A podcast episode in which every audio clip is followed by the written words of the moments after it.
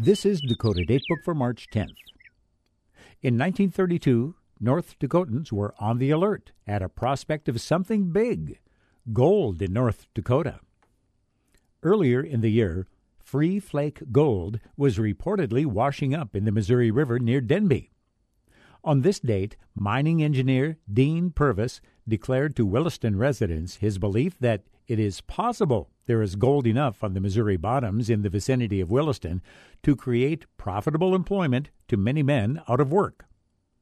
The prospect of gold from their backyards was a glimmer of hope for some during the Great Depression.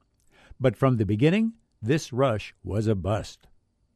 Immediately after promising profitable employment, Purvis weakened his claim by sharing an earlier incident of Williston prospectors hoaxed by practical jokers who had meddled with their sand by adding shavings filed from a gold ring. Was there actually gold in North Dakota? A 1937 study from the UND School of Mines found that while gold is definitely present in the glacial gravel deposits from the region, no deposits of commercial value were found.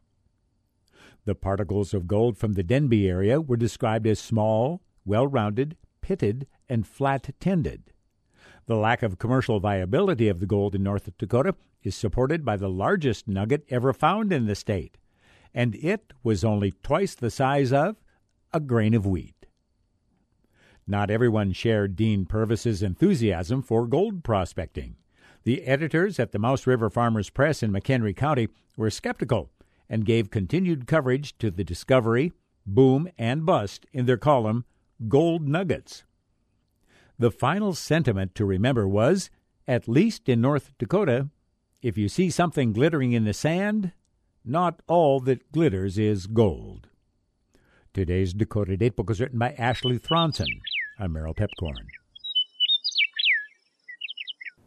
Dakota Datebook is produced in cooperation with the State Historical Society of North Dakota, with funding by Humanities North Dakota, North Dakota's largest lifelong learning community.